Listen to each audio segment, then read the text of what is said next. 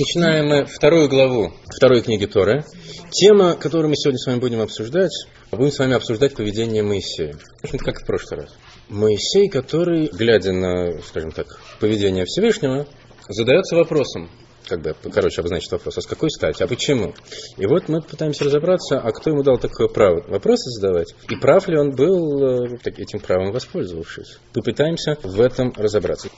Давайте сначала вспомним, чем заканчивается предыдущая глава Торы, глава Шмойс. Мой Шарабейну, пророк Моисей, посылается Творцом в Египет. Помните, он вынужден был бежать в Медьян, жил там себе, никого не трогал. Всевышний скрывается ему и повелевает отправиться в Египет и возглавить еврейский народ и вывести народ из Египта. Явиться к фараону, потребовать освобождения еврейского народа и возглавить это, это самое долгожданное освобождение. Что происходит далее?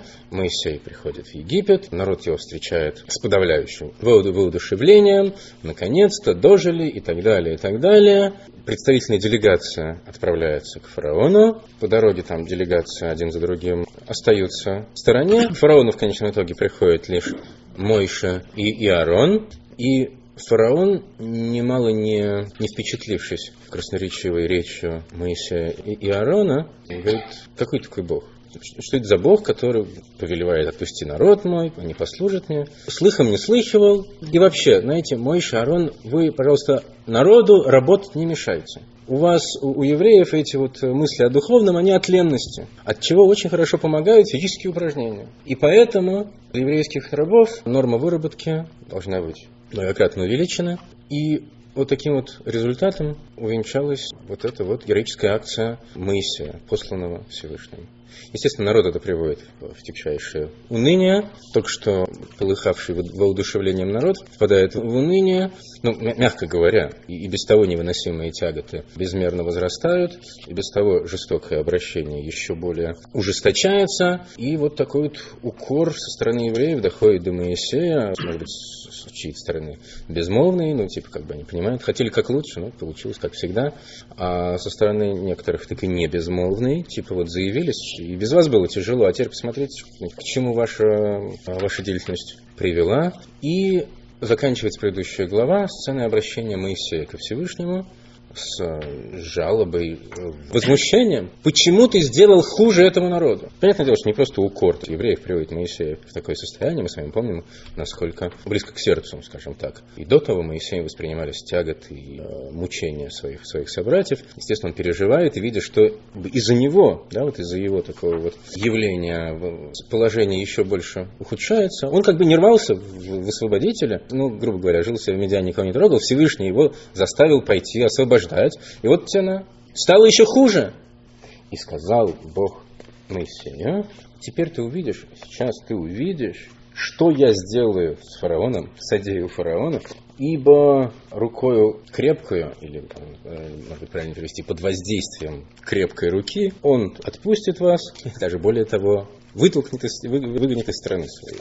На первый взгляд, как, как этот диалог нам следует понимать? Моисей говорит, Ох, боже ты мой, что же получилось? Хотели как лучше, а получилось, получилось только плохо. И как ты такое допустил? Всевышний говорит, одну секундочку, подожди, вот сейчас ты увидишь, сейчас не торопись. Не все сразу. Скоро, так сказать, э, освобождение не наступает. Не с первой попытки. Сейчас ты увидишь, что здесь произойдет. Расправимся с фараоном, и все-таки все, все сложится самым должным образом. Типа терпение, солонут. На первый взгляд, можно так воспринимать вот это дело. Однако согласно объяснению наших мудрецов, мы можем увидеть в комментарии Раши, ответ Всевышнего, на самом деле это не просто рекомендация Моисею не торопиться, потерпеть э, до той поры, когда, когда он сам увидит, что, что на самом деле должно произойти, что, что, что таки свершится, на самом деле слова Всевышнего содержат в себе упрек и порицание в адрес Моисея. И даже более того, а тут сейчас ты увидишь, значит, Раши комментирует следующим образом. Ты позволил себе поставить под вопрос мои пути, то, каким образом я, используя кальку с английского, оперирую в этом мире, функционирую, скажем так.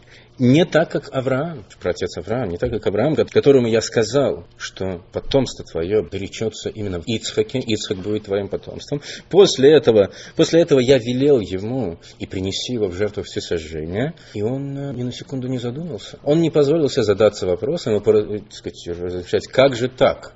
Поэтому следствием этого будет вот то, что формулирует Слах. Теперь ты увидишь. Сейчас ты увидишь. Вот это слово сейчас ты увидишь, его можно подвергнуть анализу таким образом, что оно подразумевает именно сейчас. Вот сейчас ты увидишь, что произойдет. А что произойдет потом, позже, когда евреи должны будут прийти в Святую Землю, этого ты не увидишь. За то, что ты сейчас позволил себе усомниться, ну, по крайней мере, вот так мы пытаемся понять, усомниться в моих путях, в силу этого, за это, то, что тебе должно свершить, ты свершишь, а в Святую Землю с, этим народом ты не войдешь. Можно в этом усмотреть даже наказание Моисея вот за такой вот крик души, за то, что он позволил себе ставить под вопрос совершаемое Творцом. Вот это вот момент сравнения Моисея с проводцами можно на самом деле даже э, еще больше углубить. С проводцами Моисея не то чтобы сравнивать, соотносит, можно сказать, пример ему ставит сам Всевышний. Но для этого не нужно даже смотреть комментарии Раши на предшествующие слова, на, на то, что мы только что с вами прочитали. В самом начале главы Ваира мы с вами можем прочитать следующее. «И говорил Бог с Моисеем, сказал ему, «Я Господь, я Хашем». Употребляется тетраграмматон, четырехбуквенное имя Всевышнего, мы обозначаем как имя Гавайи.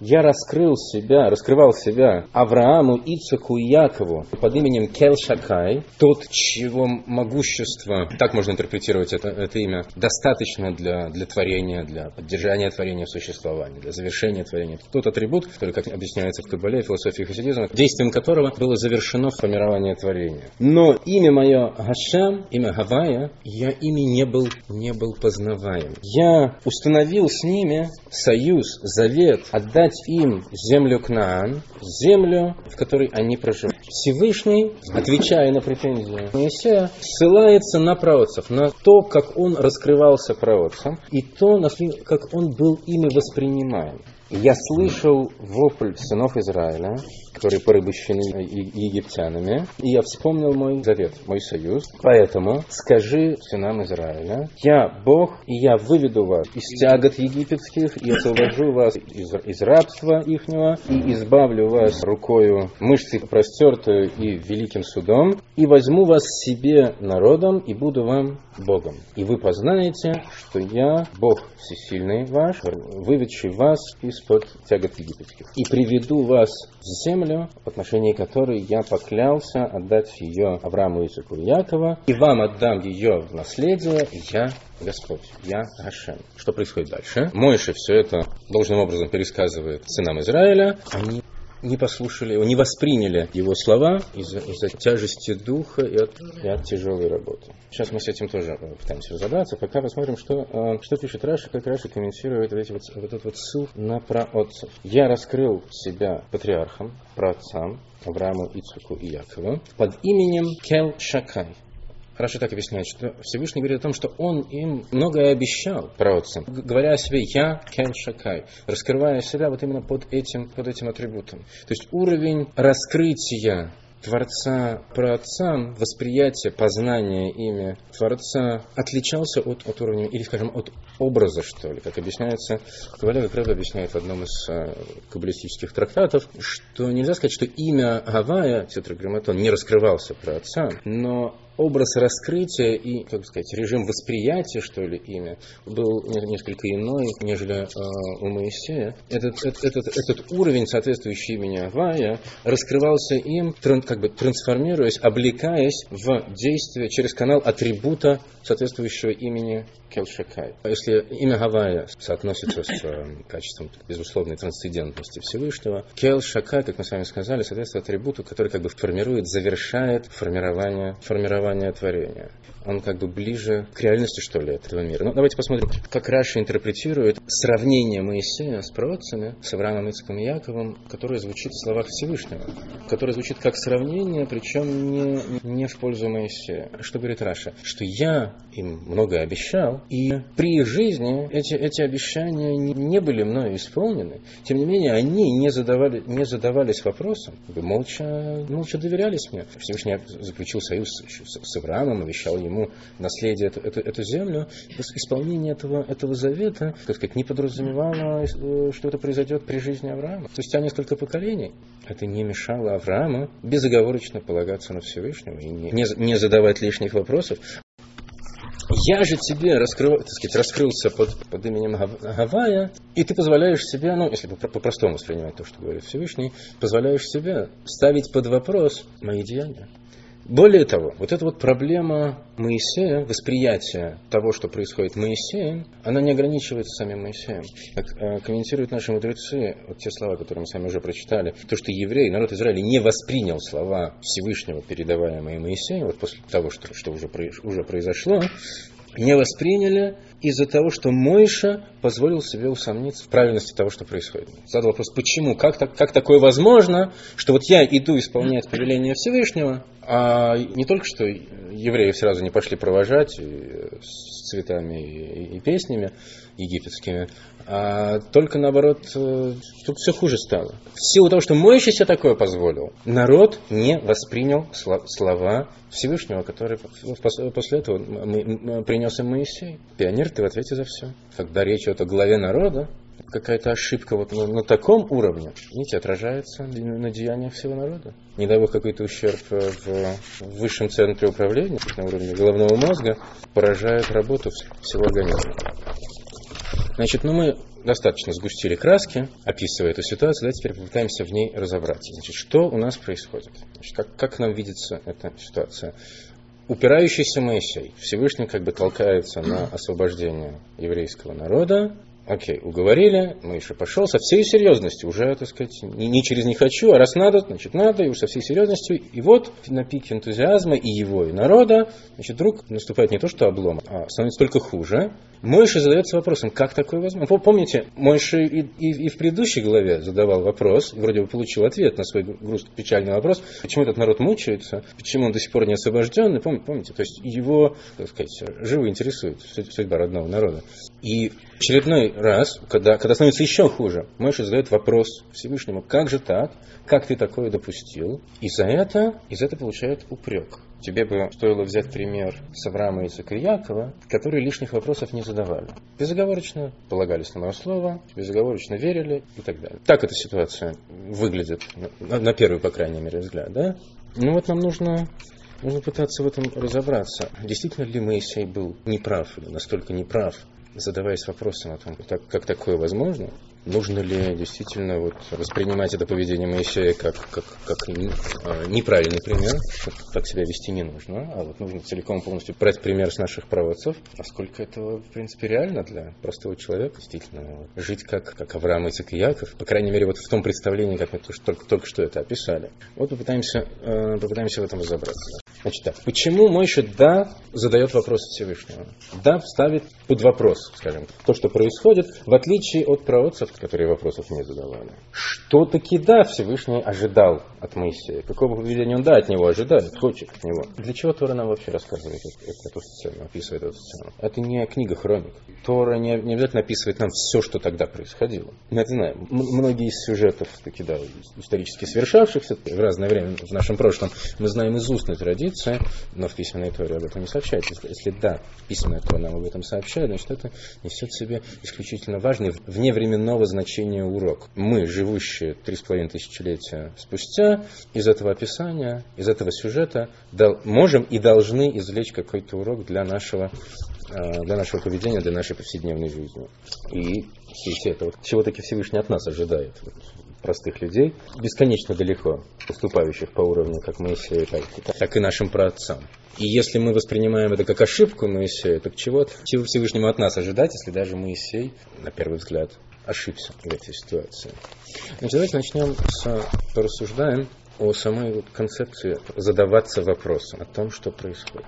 Ну, скажешь, на первый взгляд, такой подход Моисея, он, он неправилен. Мы действительно всегда так считаем. У нас никогда не, не, не возникает вопросов в отношении того, что, что происходит, что случается вокруг нас. Если да, возникает, невольно, конечно же, возникает, мы тут же себя, так сказать, осаждаем, говорим, ох, нет, нет, нет.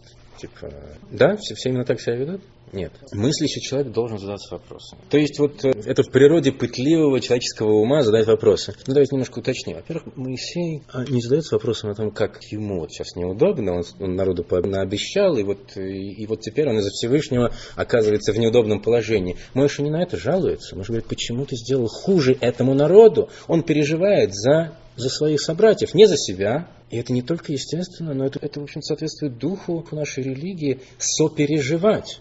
А сопереживать, это значит э, говорить, как же так? Вот моему брату Рабиновичу неважно, скажем так. Это, это, это естественно, это на самом деле, по идее, это похвально. То есть вот, знаете, как первый шаг от кажущегося знаю, осуждения, что ли, Моисея, да, или э, кажущего восприятия поведения Моисея как, как неправильно, первый шаг, мы, значит, давайте прочувствуем, что все-таки как проявление сочувствия другому, это, это выглядит естественным и похвальным. Другое дело, что вопрос можно задать по-разному. Может быть, нам нужно научиться правильно задавать вопрос. Давайте попытаемся разобраться, разобраться с этим. Что-то у нас как бы против, э, противопоставляются не то что два поведенческих типа, а два подхода к восприятию тягот, что ли, невзгод, наблюдаемых нами в окружающей жизни, встречаемых нами, выпадающих на нашу, на, на нашу долю, на долю наших близких. Видим восприятие Моисея, который вопит ко Всевышнему «За что? Почему? Как же так?» И восприятие наших праотцов, которые не задавались вопросом,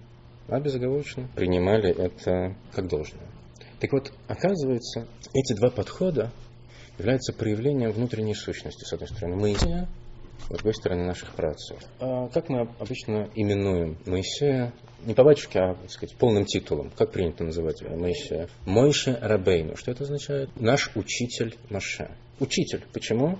Он учил Торе, весь еврейский народ. Мы через него получили Тору. Самый первый посух, самое первое речение Торы, которое, согласно еврейскому закону, родитель должен обучить своего сына, Тойра Цива Лона Мойша. Тору заповедовал нам Моисей. Потому что из 613 заповедей Торы только две первые мы слышали своими ушами у горы Синай. Все остальное мы получили через Моисея. Он наш учитель. Его главное сущностное качество – это хохма. Что такое хохма? Мудрость. Мудрость. Высшая категория интеллекта. Высший из трех каналов интеллекта. Из хаббат хохма обозначает самое, соответствует самому высшему уровню. То есть, сущность Мойши – интеллект. Поэтому он Мойши Рабейну, наш учитель. В природе интеллекта задаваться вопросом. То есть интеллект, разум подвергает все анализу. Анализ подразумевает постановку вопросов, на, на которые необходимы ответы. То есть, с точки зрения Моисея, это, это совершенно естественный подход. Для него это естественный подход. Это соответ, подход, соответствующий его, его натуре. Задавать вопросы, требовать понимания. Другое дело, что, может быть, э, интеллект Моисея это не совсем наш интеллект. Мойша по своему уровню представлял категорию, которая в Кабале обозначается Das Эльон, высшее знание.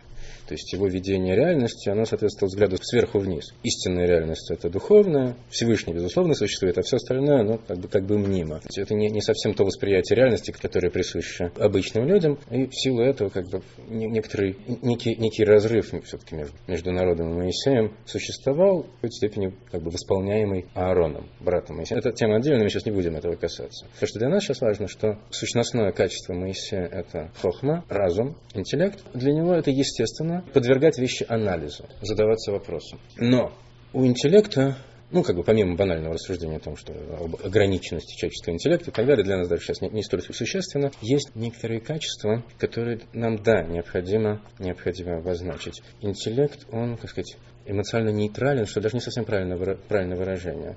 Интеллект и чувство – это совершенно, это, как говорят в Одессе, две, две большие разницы. Интеллект не оперирует понятиями хорошо, плохо, приятно, неприятно, достойно или по-свински и так далее. Это не категория интеллекта. Да, нет, true, false, единица, единица ноль. Вот это то, чем, чем, чем оперирует интеллект. Он как бы, по, идее, по сути своей, абстрагирован от чувств. Он у нас по-человечески не всегда, не всегда в чистом виде так функционирует, мягко говоря. Но для нас сейчас, опять, это не столь важно, по сути своей он отделен от чувств. Когда какая-то ситуация подвергается анализу интеллектом, то это подразумевает некую отчужденность восприятия. Что, что, что я имею в виду под отчужденностью восприятия? От противного попытаемся понять. Не отчужденность, когда человек как бы чувствует себя сопричастным тому, что, тому, что происходит.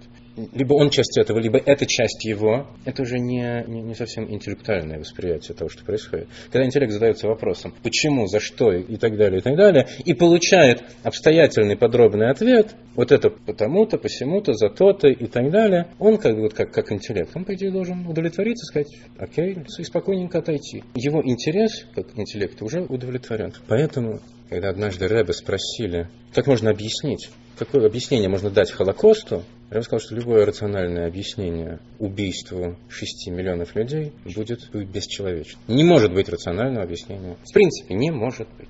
Смотрите, вот мы, э, справляя траур 9 ава по разрушенному храму, мы пытаемся извлекать уроки и так далее. И говорим о том, что храм был разрушен за наши грехи. Главный из грехов – это беспричинная ненависть, которая царила среди еврейского народа, что в осажденном Иерусалиме, осажденном римлянами Иерусалиме шла самая настоящая гражданская война. Лились реки еврейской крови, проливаемые самими евреями. И вот мы, да, проникаемся этим мрачным уроком истории, но с другой стороны, вот на наш вопрос «За что?» мы получаем ответ. И вот если прислушаться к, к, вот, к, в какой-то в какой степени получение ответа нас несколько успокаивает и в какой-то степени даже охлаждает. То есть нам необходимы какие-то особые, какие-то иного рода усилия, чтобы, да, эмоционально этому сопереживать. Но на уровне интеллектуальном наступает некоторое охлаждение, успокоение. Вот это одно из качеств интеллекта, его холодность прохладца, если можно так сказать. Еще одно свойство интеллекта – это, на самом деле, интеллект как таковой, он есть нек, некий зазор между уровнем логического понимания и воплощением этого понимания в действие. Чем заполняется этот, этот зазор? Мы с вами увидим сегодня также он, интеллект не автоматически переводит этот импульс понимания в, а, в актуализацию на, на уровне действия. Кроме того, когда понимание не происходит, это вот анализ, которым занимается интеллект, это вот неудовлетворенная потребность постичь, она может привести к параличу. Ну, вспомните Буриданова осла. Он решал, в общем-то, корректную интеллектуальную задачу. С какой из э, скирт начать свой ужин. И на уровне интеллекта задача неразрешима. Помните, мы в прошлый раз с вами говорили о выборе, что выбор на самом деле является раскрытием уровня превосходящего интеллекта. Интеллект поставляет по критериям. В случае равенства критериев, то задача интеллект, на уровне интеллектуальном неразрешима. Нужно там либо кости бросить, либо сказать, а, вот это. Так вот, это уже не, не, интеллектуальный позыв, скажем так. Так вот, неразрешимость э, такого рода задачи может ввести такое высокоразумное существо, как человек, в состояние ступора. Кроме того, сплошь и рядом людьми это используется как, как отмазка для того, чтобы просто не, не делать ничего. Я не понимаю, таких, почему я должен делать. Почему-то в некоторых ситуациях, скажем, связанных с, с личным здоровьем себя любимого, мы не всегда требуем понимания того, что с нами там делает медперсонал. А в случаях, особенно в случаях практики религиозной, мы обуславливаем наши действия вот необходимым пониманием. Ну, так или иначе, вот это еще одно милое свойство интеллекта, разрыв между его высоким уровнем и уровнем действия. Теперь давайте посмотрим на уровень наших проводцев. Если Мойша олицетворяет собой уровень хохма, мудрости, наши праотцы соответствовали категориям эмоциональным. Любовь, трепет и эм, гармония или истина. Так Тора аттестует Авраама. Авраам, любящий меня. Любовь была главным качеством, эмоциональным качеством Авраама. Он олицетворял собой любовь к творениям Всевышнего. Любовь является первейшим проявлением категории хесед, одного из внутренних каналов нашей души, соответствующего одной из высших сферот, которая соответствует уровню так называемых мидейс, мер естества, проявляющихся в чувствах и эмоциях. Хесед – милосердие, основное проявление сферы хесед, категории хесед, это любовь. У Авраама это было настолько сильно развито, что помните э, известный сюжет, что сфера хесед, атрибут милосердия самого Творца, пришел жаловаться самому Творцу на то, что ей в сфере хесед нечего делать в этом мире, пока в мире живет Авраам, который излучает собой из себя свет добра, свет, свет э, милосердия и любви всем э, творениям в некоторой степени противоположностью этому был Ицхак, путь служения которого соответствовал атрибуту гвура – сила, строгость, проявляющаяся в трепете и некой самодисциплине, что ли. Тора, говоря об Ицхаке, называет Всевышнего Пахат Ицхак, страх Ицхака. То есть главным в отношении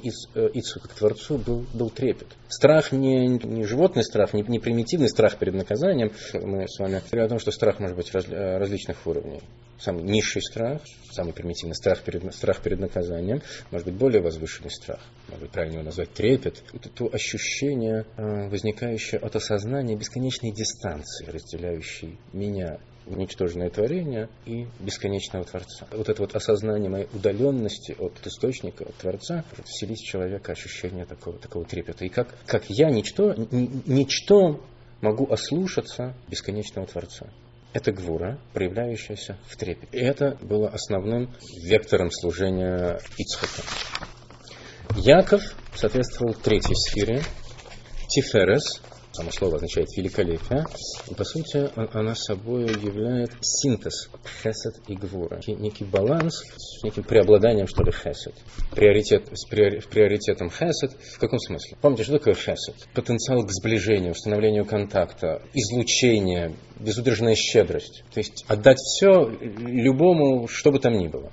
Гвура прямо противоположное. Сила сжатия, ограничения, сдерживания. Тиферес означает их синтез да, передать, да, излучить, да, скажем так, научить, если мы проводим сравнение в системе учитель-ученик. Но если позволяет ситуация, если воспринимающий достоин, и ровно столько, сколько он в состоянии может воспринять, чтобы не навредить или не... Ну, здесь разные могут быть резоны. Это, это действие Тиферес. Синтез Хасад и Гвуры. И про Якова Тор его называют цельным, совершенным. Более того, Яков называется Бахировис, избраннейшим из, из, из наших праотцев. Именно комбинация этих двух противоположных эмоциональных качеств делает Якова самым совершенным из них, и это проявляется в порождениях этих, этих праведников. У Авраама было много сыновей, лишь один из них был праведником, Ицхак. Лишь с ним Всевышний возобновил свой завет. У Ицхака было два сына, Яков и Исов. Эйсов, как мы с вами знаем, пошел не тем путем. Только Яков был праведным, и он стал родоначальником нашего народа. И все его сыновья были, были, были, были праведными. Они все стали родоначальниками колен Израилевых. Так вот, это наши пророки. Почему мы называем их отцами? Во-первых, потому что они передают в наследство каждому из своих потомков некую сущностную, основное сущностное качество. Мы это наследуем лишь в силу того, что мы, мы от них происходим. Мы принадлежим вот к тому народу, родоначальниками которого они стали. Кроме того, этот титул «отцы» Овейс связан с тем, что они соответствуют основным эмоциональным категориям которым свойственно то, что чувства, они, да, порождают, воплощаются в действие. Уровень прочувствования является вот тем промежуточным этапом между принятием решения и воплощением его на деле. Раскрытие начинается именно с уровня чувств. Интеллект как таковой, это если раскрытие, хотя когда мы говорим о высшей категории интеллекта хохма, это даже, это даже не раскрытие. Мы сейчас не будем вдаваться в те вот, нами когда-то обсуждаемые детали, но даже если, даже если говорить о раскрытии, это раскрытие для внутреннего употребления, самому, самому себе. Раскрытие вовне начинается с уровня мидейс, вот тех каналов души, тех категорий, которые проявляются в чувствах. Чувства, если их искусственно не, не, не подавлять, не сдерживаться, не сдерживать, они предназначены для того, чтобы воплотиться в действие. Не обязательно что-то совершаемое руками, это может быть какое-то мыслеизъявление, это может быть речь, это может быть вскрик, вздох, но э, это, это уже некое овеществление этого чувства. Не случайно процесс сотворения мира длился 7 дней, и мы с вами обсуждали, почему именно 7 дней. У нас были длительные занятия, посвященные, во-первых, обоснованию тому, что нужно буквально понимать это повествование Торы. Именно 7 дней, не каких-то этапов, которые мы аллегорически днями называем. И мы с вами видели, каким образом это обуславливается закономерностью высшего обустройства мироздания. Это этапы преимущественного задействования каждой из семи сферот уровня Мидейс, который в, системе каналов души человека соответствует тем категориям, которые проявляются в чувствах, в эмоциях. Потому что именно этот уровень отвечает за раскрытие. Именно этот уровень является путем реализации. Более высокие сферы, соответствующие высшему интеллекту, они выше понятия раскрытия. Они раскрываются через ниже следующее, через Мидейс, через эмоции. То есть эмоции, да, ведут к воплощению в деле. И поэтому наши праотцы именно таким образом вели и вели себя, не задаваясь вопросами, делали то, что нужно.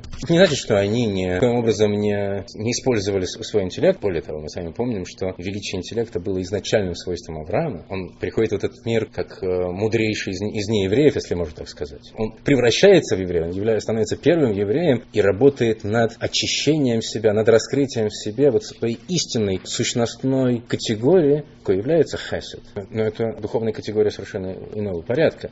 Так, э, конечно, они и практиковали учение и так далее, но не это было, не это было их главной, главным сущностным свойством. И это не то, что мы от них наследуем. Знание Торы, способности к изучению, это то, что человек должен своим трудом завоевывать. Вот внутреннюю искру веры мы, да, наследуем от них. Еврейский народ называется Мааминим Бней Мааминим. Верящие, дети верующих. Эта искра веры получается нами гарантированно в наследство от наших праотцев. Эта искра может теплиться где-то очень глубоко, и человек не всегда может почувствовать ее, но она есть в нем. Нужно только, может быть, посильнее раздувать ее или, наоборот, поосторожнее. Для каждого свой режим раскрытия этой внутренней искры, но она есть у каждого. Так вот, у нас есть два режима восприятия того, что происходит в окружающем мире. Два типа натуры, что ли, мы можем выделить здесь. Одна соответствующая типу восприятия мы сеем, анализ, мы ставим под вопрос, или задаемся вопросом в отношении всего, что происходит, либо мы говорим, что бы там ни было, вперед. Вот один путь соответствует Моисею, другой соответствует нашим праотцам. И какой из них более правильный?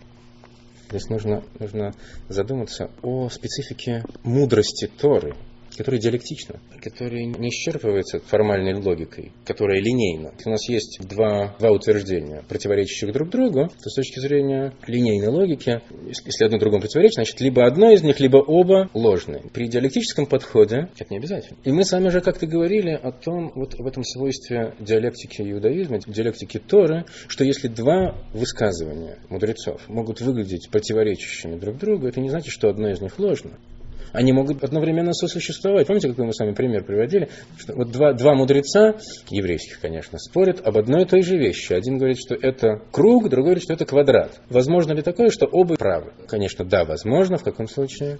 Цилиндр. Они смотрят с двух перпендикулярных сторон на цилиндр. Один, да, перед собой видит круг, другой, да, перед собой видит квадрат. Другое дело, что, что этот предмет трехмерен, а их восприятие двухмерно. В рамках своего двухмерного восприятия каждый из них прав. Но их восприятие не исчерпывает э, полным образом сущности наблюдаемого ими, ими явления. Так в Торе мы сплошь и рядом, если, если, не, если не всегда, имеем дело с понятиями сущности своей превосходящих э, ограниченную реальность нашего материального мира. И поэтому описание их не может исчерпываться вот одной, одной конкретной формулой. Другое дело, что поскольку мы ограничены нашим земным существованием, в тех ситуациях, когда нам необходима некая инструкция, некое единое заключение, это заключение должно быть единым. Поэтому в качестве галохи, галахи, закона должно приниматься лишь одно из утверждений. И Тора дает особые механизмы выбора того утверждения, которое в наибольшей степени соответствует реалиям нашего материального мира. Это не значит, что те, которые как бы отбрасываются, значит, они ложные. Значит, они не относятся в той же степени актуальности к той реальности, в которой мы живем. Когда же мы пытаемся постичь, пытаемся создать для себя более общую картину понимания чего-то или подхода к каким-то вещам, то нам сплошь и рядом нужно совмещать раз, совершенно различные точки зрения, различные углы зрения, различные проекты, различные подходы. И точно так же и здесь. Подход, проистекающий от сущности Моисея, и подход, проистекающий от сущности наших пророков, должен быть совмещаем. Мы, да, можем задаваться вопросом, эти вопросы, да, не должны нас э, вводить в ступор и абстрагировать от непосредственно проникновения, сопереживания э, этой ситуации. Так вот, на самом деле, когда Всевышний говорит Моисею, посмотри вот на пророков, мы говорим, вот бери пример, вот так надо было бы себя вести, это, это не значит, что вот ты, Моисей, не прав, Моисей не прав, а стоило бы тебе поучиться у пророчца. Поучиться, да, стоило бы, но в том смысле, что необходимо совместить. Речь, речь идет о необходимости совмещения этих двух путей. И это проистекает от насущной важности момента, скажем так. Что у нас, собственно говоря, происходит, дорогие товарищи? Вот в тот момент, в который мы застаем Моисея в этой пикантной ситуации, наедине со Всевышним. Избавление из Египта, которое должно увенчаться чем? Успех. Браво. А более, более точно пишите этот успех. Дарованием Торы. Значит, блиц-турне через, через, через море, горе Синай и дарование Торы. Дарование Торы на самом деле собой знаменовало, ну, помимо того, что это было главным событием в истории всей человеческой цивилизации и до сих пор остается, оно знаменовало собой изменение всей природы мироздания, воссоединение уровней, между которыми образовался разрыв на определенном этапе существования Вселенной, земное и небесное, физическое и духовное были разделены.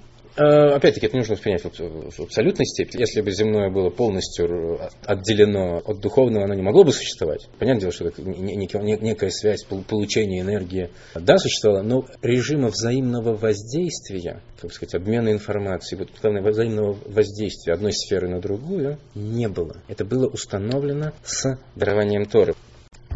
Раскрытие самой сущности Творца в земном, оно произошло, да, единоразово, но оно увенчалось соединением, установлением связи между духовным и земным. Те заповеди, которые даны нам с дарованием Торы, дают нам возможность, манипулируя объектами этого земного мира, оказывать воздействие на все уровни мироздания. Оказывать воздействие на, на духовные миры и тем самым приводя к ответному воздействию, к неспосланию излучения, если можно так сказать, неспосланию света, энергии обратно в этот мир и так далее. Связь двухканальная. Вот это то, что установило дарование Торы. Соединение двух противоположностей. Духовного и физического. Установление совершенно иного режима связи души и тела. И интеллекта, и чувств. И от человека, который должен был возглавить исход, и от человека, без которого, на самом деле, Синайское откровение не состоялось бы, пришлось бы сдавать билеты, он должен был начать с себя вот эту вот трансформацию мироздания, которая должна была завершиться соединением этих двух а, различных уровней, он должен был начать эту трансформацию с себя, соединяя в себе уровень интеллекта, для него основной, сущностной, с уровнем мидейс, эмоций, который был основным для праотца. И вот это то, что требуется от Моисея. Более того, можно сказать, что мы таки да, в определенной степени верно истолковываем то, что Всевышний ставит против в пример Моисею, потому что это, да, указывает на особое подчеркивание, выделение роли и сущности пророка в данный момент. Для Моиша его главное сущностное качество интеллект, он должен сделать над собой усилия, чтобы в большей степени позаимствовать опыт, путь служения и э, сущность служения пророков, в особенности потому, что интеллект, как мы сами сказали, может, может ввести человека в стопор. А сейчас нужно, сейчас нужно вещи себя, ехать нужно. Окей, вопросы задавать хорошо. И для тебя, Моисей, это, это естественно. Но сейчас не время задавать вопросы. А если уже не задались, они не должны определять состояние. Состояние должно, быть, должно переключиться на действие. И как можно скорее. Сейчас не место для вот этого интеллектуального стопора. Сейчас нужно в большей степени позаимствовать, взять на себя, включить в себе основную категорию как раз проводцев, чувства, которые ведут к, к безоговорочности исполнения. Вот это то, что указывается Моисею.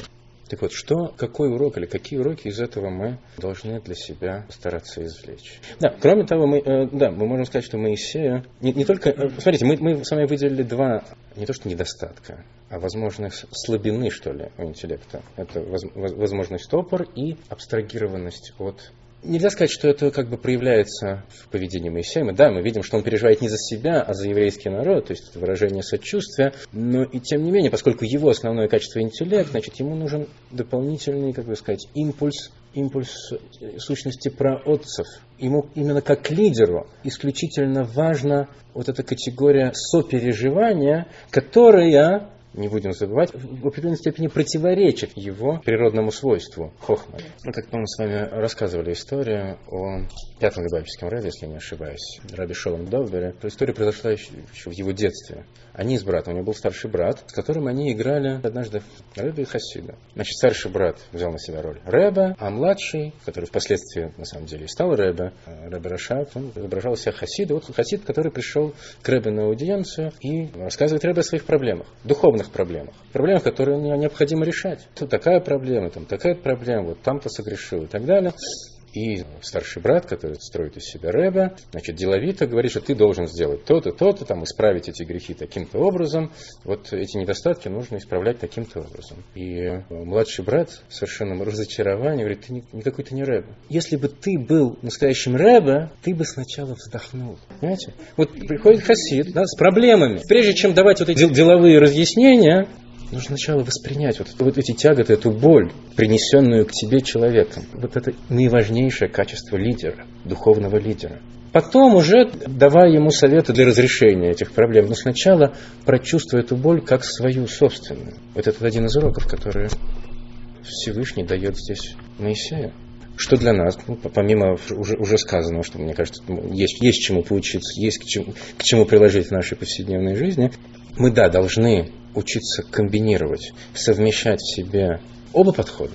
И ощущая себя вправе, да, задавать вопросы, мы должны иметь в виду, что эти вопросы не должны ставить под сомнение важность наших действий, не должны останавливать нас в исполнении того, что велит нам делать Всевышний. Наши вопросы и, и может быть, неотвеченность некоторых из них, может быть, многих, может быть, большинства, может быть, всех, не должна нас останавливать мы должны, кроме всего прочего, стараться соединять уровень нашего понимания, нашего разума с уровнем нашего земного бытия.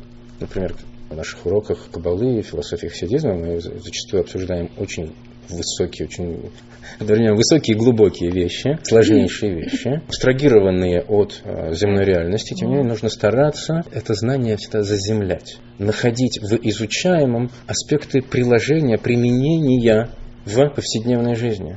Если посмотреть на труды Рэба, многие из его маймеров, трактатов, где обсуждаются сложнейшие концепции кабалы, такие, которые вы не, не встретите ни у кого из других каббалистов. Труды Ашлага и рядом не будут стоять. Тем не менее, там же вы увидите и вещи не просто простые, воспринимаемые э, разумом рядового человека, не в этом дело, а эти сложнейшие вещи как-то преподносятся, преломляются таким образом, чтобы суметь приложить их в повседневной жизни. Возвышенность интеллекта должна быть заземлена на уровне, на уровне практики. Мы с вами говорили о, о подходе, базирующемся на чувствах.